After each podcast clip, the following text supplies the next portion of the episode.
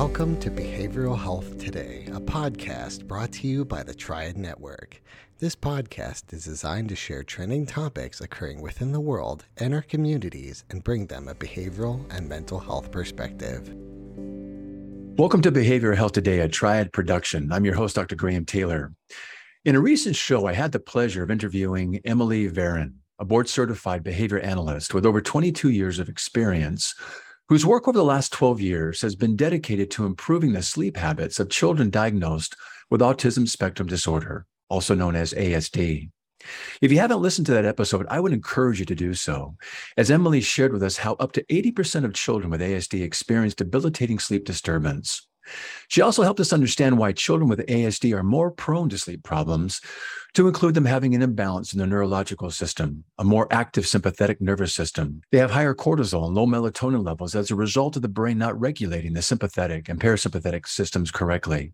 She also walked us through some of the consequences secondary to a lack of good sleep, like hyperactivity and the child being easily distracted, or the tendency for the child to have more severe repetitive behaviors, or them experiencing an increase in aggression, hyperactivity, and social difficulties, not to mention the toll on the caregivers. And she shared with us ways she analyzes and evaluates sleep disturbance. And lastly, Emily shared with us some strategies to improve sleep in children with ASD.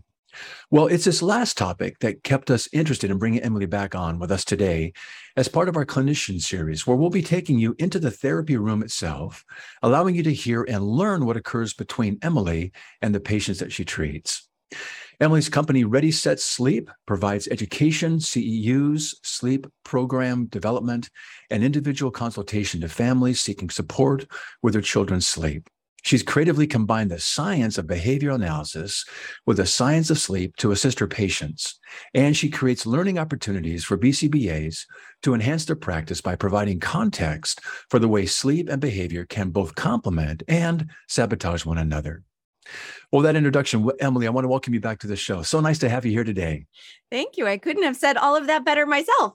well, those are some good things. I, I, so enjoyed our last time together. And listeners, I do encourage you to listen to that show. It was really, really good. And some things that we may not understand that are some causative and explanatory pieces to why sleep in children with ASD actually is real and pretty significant. So it's great to have you back. Thanks. Thank you. Thank you. Hey, you know, today I, I, would so love our listeners as part of this clinician series to get a real clear understanding of your work. So, in understanding your work and your process, both in terms of evaluation of sleep disturbances and what your treatment approaches include, let's do it this way. Walk me through how you'd work with me and my ASD child. Okay. Starting after the phone call, we get a first appointment with you and we walk into your office Walk us through what I'd be experiencing with you. Nowadays, it's most likely you would log into your Zoom. Got it. Okay. um, the first thing I always ask is what are the main sleep concerns? And most families will bring to me a suite of the same, mm-hmm. usually the same sorts of issues with extreme sleep latency, difficulty falling asleep, difficulty maintaining sleep, so difficulty like sleeping through the night, and early wake ups. Some families will also bring to me with older children daytime sleep that's that's becoming problematic as well. So, you know, over the age of about 3 years old, we don't expect to see daytime sleep anymore traditionally. So, from the time we start, I start asking questions because even though those three main components of delayed sleep onset, multiple night wakings, early wakings, things like that are very common, yeah. what drives those issues so those are sort of the symptoms of mm-hmm. whatever else is going on right so it's my job to really drill down and take those three problems as not the core problem but as the symptom yes. and figure out what the core problem is so before we meet, I typically send a whole bunch of questionnaires. I send a sleep assessment and a treatment tool, which was developed by Dr. Gregory Hanley back in, I think, 2005. He's been using it a while. Since then, you know, our, our technology has advanced. And so I've found some different things that I'd like to add to the sleep assessment and treatment tool. So I have a separate Google form okay. that families fill out to sort of fill in those gaps, such as what is the client's current schedule? What does morning wake up time look like on average? Is there an average morning wake up time? Is there any daytime sleep? What time is sleep offered? What time does the child actually fall asleep. Those are really key components to figuring out where the problem lies. Mm-hmm. So, if there's inconsistencies with morning wake ups, there's going to be inconsistencies with bedtimes as well. Yes. So, we sort of start peeling back the onion from there. Do you find it when you're looking at those three areas? Do you find that there's usually just one, or do you find that there's sometimes two, maybe all three take place? It's usually all three. All three. And it and it's pretty cyclical. So if we can okay. kind of plug the hole, so to speak, with one of them, typically the others remedy.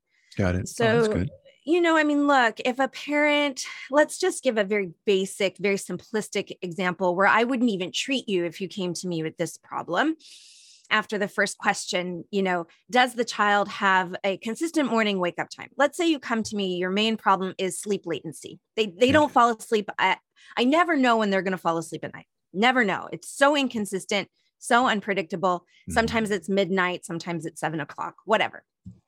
And my first question would be, what time do they wake up in the morning? If you tell me they have no consistent morning wake up time that some days they sleep until noon and some days they wake up mm-hmm. at seven and some you know on the weekends they sleep till two and right. on the weekdays they're up by you know 6 30 i go i don't need to treat you let's do this for the next week wake them up at the same time every morning put them to sleep at the same time every night let's see if it goes away so that could be an easy fix right that, there that can just be an easy fix right yeah. there where we don't even need to go down the whole route of assessment let's just see that's just good sleep hygiene, just in basic. So you want to rule that out? Is Let's could this just, be it? Yeah, got it. Yep. And then I'll follow up with you in a week, and good. we will see. And if it's remedied itself, Godspeed. Goodbye and good, good, and luck. good luck. And and if it hasn't remedied, then we look at other other factors that could be happening at bedtime with daytime routines and things like that. Then then we treat and we we pull back. You know, we we un- unpackage the whole gift and go from there. Yeah, that's kind of nice if that could just simply be that. That'd be a nice, a nice quick remedy. Tell me, you know, in our in our first show, we had talked about some of the causes, and I went over them in the introduction. But you know, you're looking at sleep latency, disturbance during sleep, early awakenings. Just briefly, as you're going through that that, that the, the questionnaires you do and that kind of self report from the parents, what are some of the thoughts you begin to have of where some of these things might originate? The symptoms, latency, yep. disturbance, early awakening. That's just showing you something's going on at a deeper level, and the core problems. Give us some idea again. Remind us of what some of those core problems could be. So often it comes down to bedtime. Okay. So look, if if there's an inconsistent morning wake up time, that's that's pretty much a recipe for inconsistent bedtimes. So okay. simple, easy peasy. It's not always that simple, right? So then we really look at sleep hygiene and what's going on leading up to bedtime. So we talk about screen time. I think in our last episode we talked about how how blue light coming off of our our smart screens can suppress or delay melatonin production. So that's you know if a parent says they're they're quite screen dependent throughout the day, I asked if they're also screen dependent for falling asleep. Yeah. The answer is yes. We tick that box and we go, okay, that's a huge factor that's going to contribute to sleep latency. But let's ask some more questions because it might not be the only thing, right? you know, we talk about activity levels during the day, jumping, which is very characteristic of children on the autism spectrum, is this need to jump. We often see children with trampolines in the home, yoga balls in the home. They do a lot of bouncing up and down as a as part of their sensory regulation repertoire, let's call it. But that is a sleep stealer. The up and down vestibular motion from an occupational therapy standpoint is an alerting sensory experience and can delay sleep onset. So wow it could be sometimes just as simple as saying, okay, we have to create some offset here. Let's just create, you know, if this is a child who's just jumping, bouncing all day long, yeah, they're going to need some offset all day long so that their body isn't ex- expecting that sensory experience all day long. And we transition it to other things. I, I never tell a family, stop doing this. Mm-hmm. It's more like, okay, here's what screens do here's what sensory input does, or up and down vestibular motion does. Here's what the jumping does. How can we transition this to different experiences mm. so that we're not leaving the family with a whole bunch of behaviors, right? Because if we just right. say stop, right, there's probably most likely going to be behavior fallout. You bet. just stopping those things. So, how do we transition away from those things for the sake of sleep? Mm-hmm. So, a lot of that is going through a new bedtime routine, creating a new system for falling asleep. That doesn't involve screen time, that doesn't involve jumping, let's say, getting those wiggles out, which is a myth. Don't ever suggest getting wiggles out because that just that will delay sleep onset. Getting the wiggles out before bedtime is a lie, a lie we've been taught but yeah i mean really creating a new calming routine that's yes. that involves some preferred activities that are calming instead of stimulating that are going to contribute to melatonin production rather than steal mm-hmm. melatonin production for many families this is a hard pill to swallow just hearing that these things have to go away because they are bidirectionally reinforcing for the families and for the child, right? So screen time is reinforcing for the child. It keeps them quiet, let's say occupied bouncing on a yoga mm-hmm. ball or jumping on a trampoline is occupying. So for a child with a perceived low repertoire of play or self engagement or something like that, taking away those two things close to bedtime seem very daunting and scary for the families. Yeah. And I recognize that. Yeah. So we have to kind of go through an inventory of what else can we do in the hour and a half before sleep is mm-hmm. expected. Mm-hmm that's not going to be these other things, but that are going to be pleasurable, are going to be, you know, there is going to be buy in from the child. Mm-hmm. It's not going to be so daunting for the family that they're going to be now having to control all these major behaviors. How do we make that shift? I really like that. You know, you're talking about it sounds like kind of this tiered approach. Sometimes, you know, we just want to right dive into something deeper than we need to sometimes. Sometimes it's just, you know, what time you go to bed and what time you wake up. And we can start right there what you started with. Or maybe what we talked about, kind of a tiered approach here yeah. with some just real simple approaches, asking questions that might allow for kind of new routines or maybe some new behaviors. You're not saying, well, just stop this and yeah. good luck and, you know, kind of white knuckle it until they adjust. It's, it's instead, it's instead, what do we, what if we change this and maybe take this way, but introduce something else that can mm-hmm. be helpful, not not overly disruptive, but also kind of facilitating kind of a condition before sleep that'll right. facilitate things being better once they are asleep. So I like that tiered approach. So let's say we exhaust some of those things and we find out that okay, we put those in those, those in place, but there's still some other things going on. Where would you go from there? So then the next set of questions I ask is how the child actually falls asleep. Mm. So when when the brain dips into that first phase of sleep, which is that kind of fluttering, drowsy eyes, sort of, I'm getting sleepy here and I'm not fighting it anymore. Right. What's happening in the environment? Who's there? Is something there that then disappears? So, the most common way that that sort of plays out is a caregiver is laying down with the child to help them fall asleep. Okay. And then they sneak out of the room because the mm-hmm. child has fallen asleep. but then the way sleep works in the brain is that eventually we phase into light phases of sleep where wakings naturally occur and the brain naturally has a very slight awakening. And the brain wakes up and goes where'd everybody go? Exactly. I'm alone. And and then yeah i'm alone. I don't know how to comfort myself back to sleep because what precipitated sleep for me is no longer present so that could be a light was on. So we see this all the time. I see this in preschoolers in general.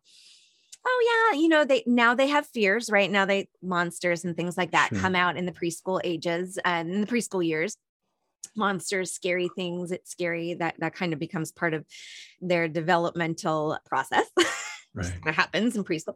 And so we see a lot of times kids asking to leave the light on at bedtime and the light on, you know, or the bathroom light on or the bathroom door open or the bedroom door open or what have you. And then us being the great parents that we are and the very conscientious, you know, caregivers and homeowners and things like that. After they fall asleep, we go in and turn the light off. or we or we close the bedroom door or we you know turn off the bathroom light or close the, the very things door. yeah the, the, the, the, eh. very things that provided some self-soothing and reassurance yes and then yeah. we get preschoolers who are having multiple night awakenings sure. and we think it's because they're scared because they're waking up saying they're scared but which could be you know it's plausible but really the reason that they have become in in big air quotes scared is because the thing that helped them not be scared at bedtime is is removed. It's removed. Yeah. Yep. So we just keep those things in mind that whatever is present at fall asleep mm-hmm. time, not just bedtime, but at fall asleep time, need to be present all night long and not change in order to prevent those overnight awakenings and those disruptive really awakenings when the child comes and seeks the caregiver support again. We'll be right back after word from our sponsor. Continuing education is both a requirement and a learning opportunity, but finding the right CE provider can be challenging. AATBS, a triad company, offers continuing education for psychologists, social workers, marriage and family therapists, counselors, and behavior analysts. CE courses are available both individually and as part of our new All Access Pass. All Access Pass provides a library of over 250 unique courses. That's more than 800 hours of CEs, with new courses being added every month. As a special offer, Behavioral Health Today listeners can save 15% on CE purchases. Visit us at aatbs.com slash BHT and enter promo code BHT15 during checkout. That's aatbs.com slash BHT. Check out our library and check off your CE requirements today.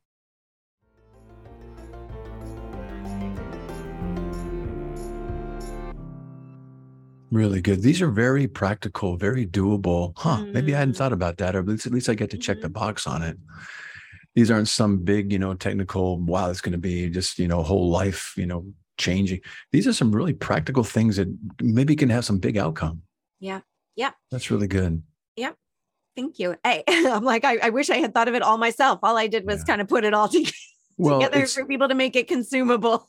yeah, well, don't don't don't underestimate that. We don't always have to, you know, recreate the mousetrap, but yeah. we get to put it in a way where it's applicable. You know, I, I said at the very beginning, you've done a very nice job of being creative in bringing the science of these two areas to, together sleep and also the natural parts of those with you know the, the asd sleep disturbance. You've done don't don't underestimate the creativity and how that and how that becomes very effective in the way you've done it. So continue to walk me through this. So you walk yeah. my, me and my child through these things. We get to check these things with you. Where do we, yeah, where do we so, go from there? so typically what i evaluate for is how difficult the process is going to be of removing the caregiver from the fall asleep connection okay. or you know create creating some kind of a more independent way of falling asleep. Mm-hmm. So that is kind of where it all changes depending on the client, depending on the caregiver, be depending on the behavioral repertoire, depending on the age, depending on all of that, we create a plan for let's say taking, you know, a caregiver out of that falling asleep. Okay. What precipitates sleep for that particular organism let's call it right? Because it looks different for you know it looks different for everyone. For some caregivers they say oh well i'll just sleep with them and that's fine. And i go great it, that that will fix the thing. You know a lot of times we see this cross culturally is mm-hmm. families going oh i thought it wasn't okay to sleep with you know i was told by a supervisor that i shouldn't sleep with my 7 year old mm-hmm. to which i say look you know we are very unique in the Western world to have one bed for every butt.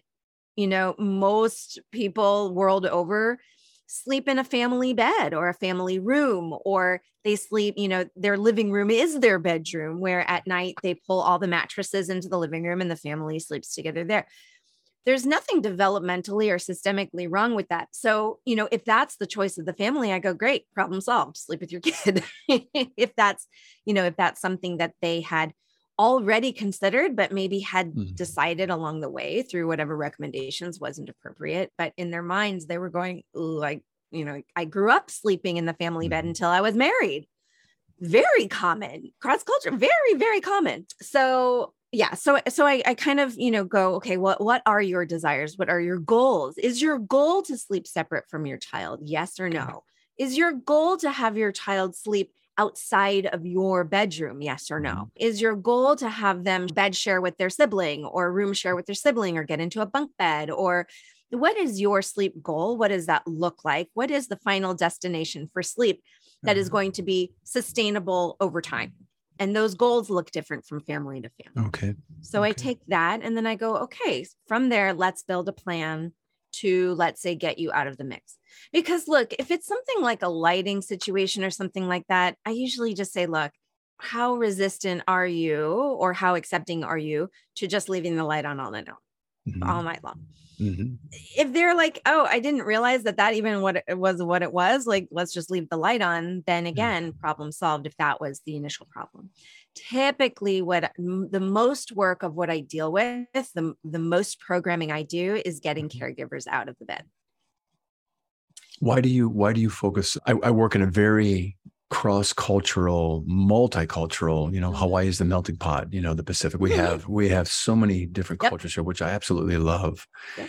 and different cultures have different sleep habits and people don't think twice however what they do experience at times is when there needs to be some individuation or Mhm. some differentiation you know for the child going through things a lot of that's hard and also some of the self-soothing techniques that we want our children to develop along the way is you know one of our earliest milestones is to learn how to self-soothe enough to go to sleep Yeah. so, but what you're saying right here is maybe you are kind of leaning towards helping the child learn to sleep or put themselves to sleep and stay asleep or put themselves back to sleep if they wake up by themselves. Is that correct? Correct. And that just depends on what the family brings to me because, you know, Yeah. I, I never assume that that's what the family wants. Yeah. Because of that cross cultural, multicultural, you know, dynamic that occurs around sleep, right? Yeah. Those those different philosophies. So I, I usually ask, is it something you desire to sleep Mhm. separately from your child or to have them have more independence and to take yourself out of that falling asleep? Yeah. many parents say yes i'm done it, it's achieved its shelf life Right. i'm right. not sleeping well because Yes. especially in the toddler population i think sometimes caregivers don't realize that co-sleeping means getting an elbow in the rib in the Mm. middle of the night Isn't that true? or getting throat punched in the middle of the night or getting you know because children don't sleep like matchsticks they sleep like capital letters Absolutely. like the K and they sleep like the T and they sleep like the L. And they don't, you know, maintain their space until, you know, early school age. You know, Yeah. really, they don't sleep like matchsticks for some years. So oftentimes families are are- not getting the sleep they need by Mhm. co-sleeping or you know if if it's not a co-sleeping situation it could take hours to help the child fall asleep while Mm. they're laying in the bed and now it has become intrusive to the the caregiver's opportunity to provide themselves some self-care in the evening yes, because they're spending so long helping their child fall asleep Absolutely. And I would imagine relationships get challenged and, and where's the time for the ah, couple and, yeah and just and just time to just decompress, you know, from your Yeah. days. I, I think that's a really good points. and and some of us need that and some of us don't and and i really take the family's lead on what their desires are what their goals Mm. are if their goal is to sleep separately if their goal is to have some some couples time in the evening if Yeah. if their desire long term is to have the child in their own bed in their own room then that's what we program for Got it. That's really good. Hey, tell me, you know, as we're talking about these very practical, very, you know, I think really doable approaches, I started out the show and in our first show together talked about how there are some real explanations for why the child is going through some of these things the imbalance in the neurological system, more active Mhm. sympathetic nervous system, high cortisol, low melatonin. All these things are significant and explanatory kind of some of the core issues that could be going on aside just from you know sleep when you go to sleep when you wake up but these are some deeper Yeah. uh, explanatory pieces to this do you find that what we're talking about right now in terms of treatment approaches things for them to implement that these underlying causes at a deeper level are actually being positively affected because of these strategies that are going on what what what do you notice and I might we need to go and, and might we need to go deeper at sometimes too Right. I mean, so what we see in the in the consumer, right? So in the client, we see a decrease in anxiety, Yeah. Right? Because we're programming it to calm them for bedtime. Yes. And we're creating consistency at bedtime. And consistency and calm are going to naturally bring down Very those good. anxious behaviors because now the system has become predictable. Really good. And I never start off with sleep training, which is what we're talking about, like getting the family out of the Right. out of the falling asleep. We don't start there. That's the very final frontier. Once we have a consistent bedtime, once we have a consistent falling asleep time, once we have achieved a consistent circadian rhythm, once we have a predictable fall asleep time, a predictable wake up time in the morning, once all of that is in place, now we have a well slept brain. Really good. So those are prerequisites to get to that point, and then we can. Yes. Yes. Then we have what to work with. Behaviors are down. Perhaps language acquisition has increased. Anxiety is down. Caregivers feel more confident. Everyone feels better. Now, all we have left is this tiny little problem of falling asleep with the child. But I encourage families to actually, in a very counterintuitive way, you know, and, and when you talk about getting creative sometimes with these things, I often encourage the families in the short term with a mm-hmm. very short term goal, never more than five to seven days, sleeping with the child just for the purposes of regulating the circadian rhythm and for getting the child to be well slept. Got it. Then we have a much more regulated and consistent and predictable system to then implement some kind I of like training program. That's really good. So you're and setting yourself sounds, up for success right there. Yes. Let's just, even if it's hard, do yes. it. And it's counterintuitive. And parents go, You want me to sleep with them? I'm here to get out of their bed. Right. right. like, hold but, on, hold on, hold on. We are going to eliminate night wakings first. You're going to sleep with them so they don't they don't wake up through the night. So, so, no good. one's on. So everyone sleeps great for five That's to seven so nights. Yeah, and like then we work on taking you out of that. Then we work on fading you out of that plan. Everyone is going to be better attitudes, more engaged, yeah. less behaviors, less yeah. anxious, all of those awesome benefits of a few nights of really awesome sleep. Really good and then we move into the and then we can work so suck it up for five days you know you're going to be at a whole different place at that point in time and then we can implement these other things yes and then it's just blind trust you just have to trust me yes exactly you have to trust me and you know setting up the caregivers for knowing there's an end point and not and and we're not leaving them high and dry and saying okay well yeah just just do this after five nights and then you know i'll check back with you in two months no yeah, I think it's so good. I was going to ask, you know, along the way, you know, what are some of the milestone changes you might we, we might expect to see? But you're naming them right now. Well slept brain. Allows, you know, for just kind of a calmer place, increased consistency in things, probably difference in, in, in attitudes.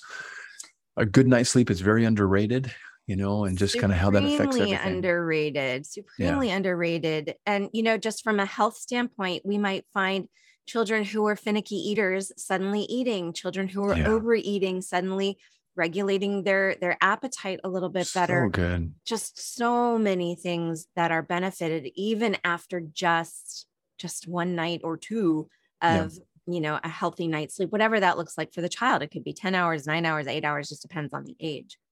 Folks, pardon the interruption, but we will continue this discussion on our next show. I want to thank our guest, Emily Varon, for coming on our show today. For more information about Ready, Set, Sleep, please visit ReadySetSleep.com. For more information about Ready, Set, Sleep and their various services, please visit ReadySetSleep.com slash services. For you practitioners interested in CEUs around sleep therapy, please visit ReadySetSleep.thinkIFIC.com.